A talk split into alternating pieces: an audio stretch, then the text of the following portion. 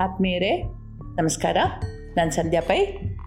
ಮತ್ತೊಂದು ಸುಂದರ ಕಥೆಯೊಂದಿಗೆ ದಯೆ, ಪ್ರೇಮ, ಬದುಕಿನ ಉಸಿರಾಗಲಿ ಅನ್ನುವ ಕಥೆ ಇದು. ಒಂದಾನೊಂದು ಕಾಲದಲ್ಲಿ ಇಬ್ಬರು ಸಹೋದರರಿದ್ದರು ಹುಟ್ಟಿನಿಂದ ಬೇಟೆಗಾರರು. ದಟ್ಟ ಕಾನನದ ಅಂಚಿನಲ್ಲಿ ಒಂದು ಪುಟ್ಟ ಹಳ್ಳಿಯಲ್ಲಿ ವಾಸವಾಗಿದ್ದರು ಕಾಡಿನಲ್ಲಿ ಬೇಟೆಯಾಡಿ ಸಿಕ್ಕ ಮಾಂಸವನ್ನು ವಿಕ್ರಯಿಸಿ ಬದುಕು ಸಾಗಿಸ್ತಾ ಇದ್ದರು ಹೀಗೆ ಮಾರುವ ಕೆಲಸ ಹಿರಿಯಣ್ಣದು, ಬೇಟೆಯಾಡೋದು ತಮ್ಮನ ಕೆಲಸ. ಒಂದು ದಿನ ಹೀಗೆ ವಿಕ್ರಯಕ್ಕೆ ಅಂತ ಪೇಟೆಗೆ ಹೋದಾಗ ಹಿರಿಯಣ್ಣ ಬುದ್ಧ ದೇವನ ಉಪದೇಶ ಕೇಳಿದ, ಹಿಂಸೆ ಪಾಪ, ಹಿಂಸೆಯಿಂದ ಬದುಕುದು ಮಹಾಪಾಪ ಅಂತ ಬುದ್ಧ ಹೇಳ್ತಾ ಇದ್ದದ್ದು ಇವನು ಕಿವಿಗೆ ಬಿತ್ತು. ಇವನಿಗೆ ಮನಸ್ಸು ಪರಿವರ್ತನೆ ಆಯಿತು. ಬುದ್ಧ ದೇವನ ಶಿಷ್ಯತ್ವವನ್ನು ಒಪ್ಪಿಕೊಂಡ, ಆ ವೃತ್ತಿಯಿಂದ ನಿವೃತ್ತನಾಗುವ ನಿರ್ಧಾರಕ್ಕೆ ಬಂದ. ಮನೆಗೆ ಬಂದು ತಮ್ಮನಿಗೂ ಹೇಳ್ದ, ತಾನು ಬುದ್ಧನನ್ನು ಕಂಡದ್ದು ಮತ್ತು ಹಿಂಸೆ ಪಾಪ ಅಂತ ನಾನು ತನಗೆ ಮನವರಿಕೆ ಆಗಿದ್ದನ್ನು ಹೇಳ್ದ. ಆದರೆ ತಮ್ಮ ಒಪ್ಪಲೇ ಇಲ್ಲ. ತಲೆ ತಲಾಂತರದಿಂದ ಬಂದ ಈ ವೃತ್ತಿ ನಮ್ಮ ಜೀವನೋಪಾಯ. ಹಾಗಿರೋದ್ರಿಂದ ಬಿಡೋದು ಸರಿಯಲ್ಲ. ನಾವು ಕುಟುಂಬ ವೃತ್ತಿಯನ್ನು ಮುಂದುವರಿಸ್ಕೊಂಡು ಹೋಗಬೇಕು ಅಂಥೇಳಿ ವಾದ ಮಾಡ್ದ. ಬಹಳ ಹೊತ್ತು ತಮ್ಮನ ಮನಸ್ಸು ಪರಿವರ್ತನೆ ಮಾಡಲಿಕ್ಕೆ ಪ್ರಯತ್ನಿಸಿದ ಅಣ್ಣ ಕಡೆಗೆ ಸೋತು ಒಂದು ಉಪಾಯ ಹುಡುಕಿದ, ತಾನೊಂದು ಹರಿಣವಾಗಿ ಬದಲಾಗ್ತೀನಿ, ನೀನು ನನ್ನನ್ನು ಬೇಟೆಯಾಡಲಿಕ್ಕೆ ಪ್ರಯತ್ನಿಸು, ಒಂದು ವೇಳೆ ನೀನು ಅಸಫಲನಾದೆ ಅಂತಂದರೆ ಬೇಟೆ, ಹಿಂಸೆಗಳು ಪಾಪ ಅಂತ ನೀನು ಒಪ್ಕೊಳ್ಬೇಕು. ಸಫಲನಾದರೆ ನಿನ್ನ ಈ ವೃತ್ತಿಯೇ ಸರಿಯಾಗುತ್ತೆ, ಆದರೆ ನನಗೆ ಇದರಿಂದ ಬಿಡುಗಡೆ ಸಿಗ್ತದೆ ಅಂತಂದ. ತಮ್ಮ ಒಪ್ಪಿದ ತನ್ನ ಕೌಶಲ್ಯ, ನಿಪುಣತೆಯಲ್ಲಿ ಅವನಿಗೆ ಅಪಾರ ವಿಶ್ವಾಸ ಇತ್ತು. ಅಣ್ಣ ಕಾಡಿನ ಒಳಗೆ ಹೋಗಿ ಜಿಂಕೆಯಾಗಿ ತನ್ನನ್ನು ತಾನು ಬದಲಾಯಿಸ್ಕೊಂಡ. ಸ್ವಲ್ಪ ಹೊತ್ತಿನಲ್ಲಿ ತಮ್ಮ, ತನ್ನ ಬೇಟೆ ನಾಯಿಗಳೊಂದಿಗೆ ಅಣ್ಣನನ್ನು ಬೆಂಬೆತ್ತಿ ಬಂದ.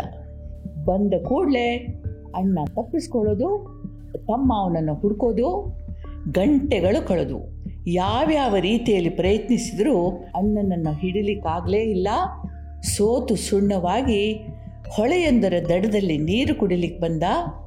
ಬೊಗಸೆಯಲ್ಲಿ ನೀರನ್ನು ಎತ್ತಿಕೊಂಡು ಇನ್ನೇನು ಬಾಯಿಗೆ ಹಾಕಬೇಕು ಅಷ್ಟರಲ್ಲಿ ನೀರಿನಲ್ಲಿ ಅಣ್ಣನ ಪ್ರತಿಬಿಂಬ ಅವನಿಗೆ ಕಂಡಿತು. ಅವನು ಜಿಂಕೆಯ ರೂಪದಲ್ಲೇ ನೀರು ಕುಡಿಲಿಕ್ಕೆ ಬಂದಿದ್ದ. ಅವನು ಕೂಡ ಬೇಟೆಗಾರನಿಂದ ಓಡಿ ಓಡಿ ಸುಸ್ತಾಗಿದ್ದ. ತಮ್ಮನ ಮನ ಪರಿವರ್ತನೆ ಮಾಡೋದು ಕಷ್ಟ. ತಾನಿನ್ನು ಬಲಿಯಾಗಿ ಇಲ್ಲಿಂದ ಬಿಡುಗಡೆ ಹೊಂದೋಣ ಅಂತ ಆಲೋಚನೆ ಮಾಡ್ತಾ ಇದ್ದ. ಅಷ್ಟರಲ್ಲಿ ತಮ್ಮನ ನಾಯಿ ಈ ಜಿಂಕೆಯನ್ನು ಕಂಡು ಅದರತ್ತ ಹಾರಿತು. ಇಷ್ಟರಲ್ಲಿ ತಮ್ಮನ ಹೃದಯ ಕರಗಿ ನೀರಾಗಿತ್ತು. ಅಂದರೆ ಅಣ್ಣ, ತಾನು ಶತ್ರು ಸಹಿ, ತಾನೀಗ ನಂಬಿರುವ ಧರ್ಮದಿಂದ ವಿಚಲಿತನಾಗಲಿಕ್ಕೆ ಕೇಳೋದಿಲ್ಲ ಅನ್ನೋದೇ ಅವನ ದುಃಖಕ್ಕೆ ಕಾರಣವಾಗಿತ್ತು. ಯಾಕೆಂತಂದರೆ ಅಣ್ಣನ ನಂಬಿಕೆ ಇಷ್ಟು ಗಾಢವಾಗಿದೆ ಅಂತಂದರೆ ಅದರಲ್ಲೇನೋ ಸತ್ವ ಇರಬೇಕು ಅಂತ ಹೇಳಿ ಅವನಿಗೆ ಮನವರಿಕೆ ಆಗಿತ್ತು. ಅವನು ಕೂಡಲೇ ನಾಯಿಯನ್ನು ಹಿಂದೆ ಕೆಳೆದು, ಬಾ ಅಣ್ಣ, ಬಾ, ನೀರು ಕುಡಿ. ನಾನು ನಿನ್ನನ್ನು ಕೊಲ್ಲೋದಿಲ್ಲ. ಸಾವೇ ನಿನ್ನ ಎದುರಿಗೆ ಬಂದು ನಿಂತರೆ ನಾನು ಆ ಸಾವನ್ನು ಕೊಲ್ತೀನಿ. ದಯವಿಟ್ಟು ಮರಳಿ ಬಂದು ನೀರು ಕುಡಿ ಅಂತ ಕಣ್ಣೀರು ಹಾಕ್ದ. ಅಣ್ಣ ವಾಪಸ್ ಬಂದ, ನೀರು ಕುಡ್ದ. ತಮ್ಮನ ಮುಂದೆ ಬಂದು ನಿಂತು, ತಮ್ಮ, ನನಗೆ ಗೊತ್ತಿತ್ತು. ನೀನು ಎಂದೆಂದೂ ನನ್ನನ್ನು ಕೊಲ್ಲೋದಿಲ್ಲ ಅಂತ ನನಗೆ ಗೊತ್ತಿತ್ತು. ಯಾಕೆ ಅಂತಂದರೆ ಒಂದೇ ತಾಯಿಯ ಗರ್ಭದಿಂದ ನಾವು ಬಂದಿದ್ದೇವೆ ಅನ್ನುವ ಒಂದೇ ಕಾರಣಕ್ಕೆ ನೀನು ನನ್ನನ್ನು ಇಷ್ಟು ಪ್ರೀತಿಸ್ತೀಯ? ಆದರೆ ಈ ಚೈತನ್ಯ ಅನ್ನುವ ಮಹಾಗರ್ಭದಿಂದ, ಭಗವಂತ ಅಂತ ನಾವು ಹೆಸರಿಸಿರುವ ಈ ಮಹಾಗರ್ಭದಿಂದ ಈ ಸಮಸ್ತ ಜಗತ್ತು ಹುಟ್ಟಿ ಬಂದಿದೆ.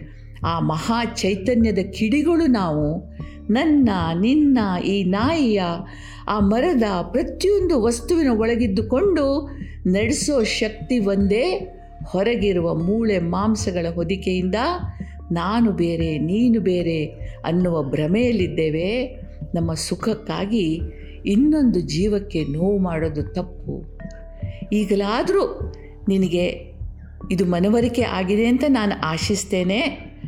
ತಮ್ಮ ಈ ಜ್ಞಾನ ಉಂಟಾದಾಗ ಇಡೀ ಜಗತ್ತು ನಾವು ಮಾತ್ರ ಅಲ್ಲ, ಈ ಕತ್ತಲು ಹರಿದು ನಮ್ಮ ಮಾಯೆ ಕರಗ್ತದೆ. ಬುದ್ಧದೇವ ನನ್ನ ಅಜ್ಞಾನ ಹರಿಸಿದ, ನೀನು ಇದನ್ನು ತಿಳ್ಕೊಂಡು ಇಲ್ಲಿಂದ ಮುಕ್ತನಾಗು. ಶಾಶ್ವತವಾಗಿ ಸಾವಿನವರೆಗೆ ಈ ಜಿಂಕೆಯ ರೂಪದಲ್ಲಿ ನಾನು ಇರ್ತೀನಿ ನೀನು ಮುಂದೆ ಬೇಟೆಯಾಡುವ ಮನಸ್ಸು ಮಾಡಿದರೆ ನನ್ನನ್ನು ನೆನಪಿಸಿಕೋ. ಈ ಪ್ರದೇಶದ ಪ್ರತಿಯೊಬ್ಬ ಬೇಟೆಗಾರನಿಗೂ ಇದನ್ನು ಹೇಳು. ನನ್ನ ಅಣ್ಣನನ್ನು ಕೊಲ್ಲದಿರಿ ಅಂತ ವಿನಂತಿಸು. ಹಿಂಸೆ ನಿಲ್ಲಲಿ. ಆವಾಗ ಜಗತ್ತಿನಲ್ಲಿ ನಾವು ಹುಟ್ಟಿ ಬಂದದ್ದಕ್ಕೆ ಅದರ ಋಣ ತೀರಿಸಿದ ಹಾಗೆ ಆಗ್ತದೆ ಅಂತ ಹೇಳಿ ಅಲ್ಲಿಂದ ಹೊರಟು ಹೋದ. ಜಿಂಕೆಯ ರೂಪದಲ್ಲಿ ಹೊರಟು ಹೋದ. ತಮ್ಮ ಮುಂದೆಂದೂ ಬೇಟೆಯಾಗಲಿಲ್ಲ. ಅವನು ಬುದ್ಧನನ್ನು ನೋಡದಿದ್ದರೂ ಬುದ್ಧನ ಸಂದೇಶವನ್ನು ಕೇಳಿದ್ರಿಂದ ಪ್ರತಿಯೊಬ್ಬ ಬೇಟೆಗಾರನಿಗೂ ತನ್ನ ಕತೆ ಹೇಳ್ತಾ ತಿರುಗಿದ. ಮುಂದೆ ಪ್ರತಿಯೊಬ್ಬ ಬೇಟೆಗಾರನಲ್ಲೂ, ಬೇಟೆಯಲ್ಲೂ ತನ್ನನ್ನೇ ಕಂಡ. ಪ್ರತಿಯೊಂದು ಪ್ರಾಣಿಯಲ್ಲೂ ತನ್ನ ಅಣ್ಣನನ್ನು ಕಂಡ. ದಯೆ, ಪ್ರೇಮ, ಅವನ ಬದುಕಿನ ಉಸಿರಾಯಿತು. ಇಷ್ಟು ಚಂದದ ಕತೆ ಅಲ್ವಾ? ನಾವು ಕೂಡ ಒಂದು ನಿಮಿಷ ನಿಂತು ನಮ್ಮ ಮನಸ್ಸಿನ ಆಳವನ್ನು ಹೊಕ್ಕು, ನಮ್ಮ ಭಾವನೆಗಳನ್ನು ಕೆದಕಿ ನೋಡೋಣ.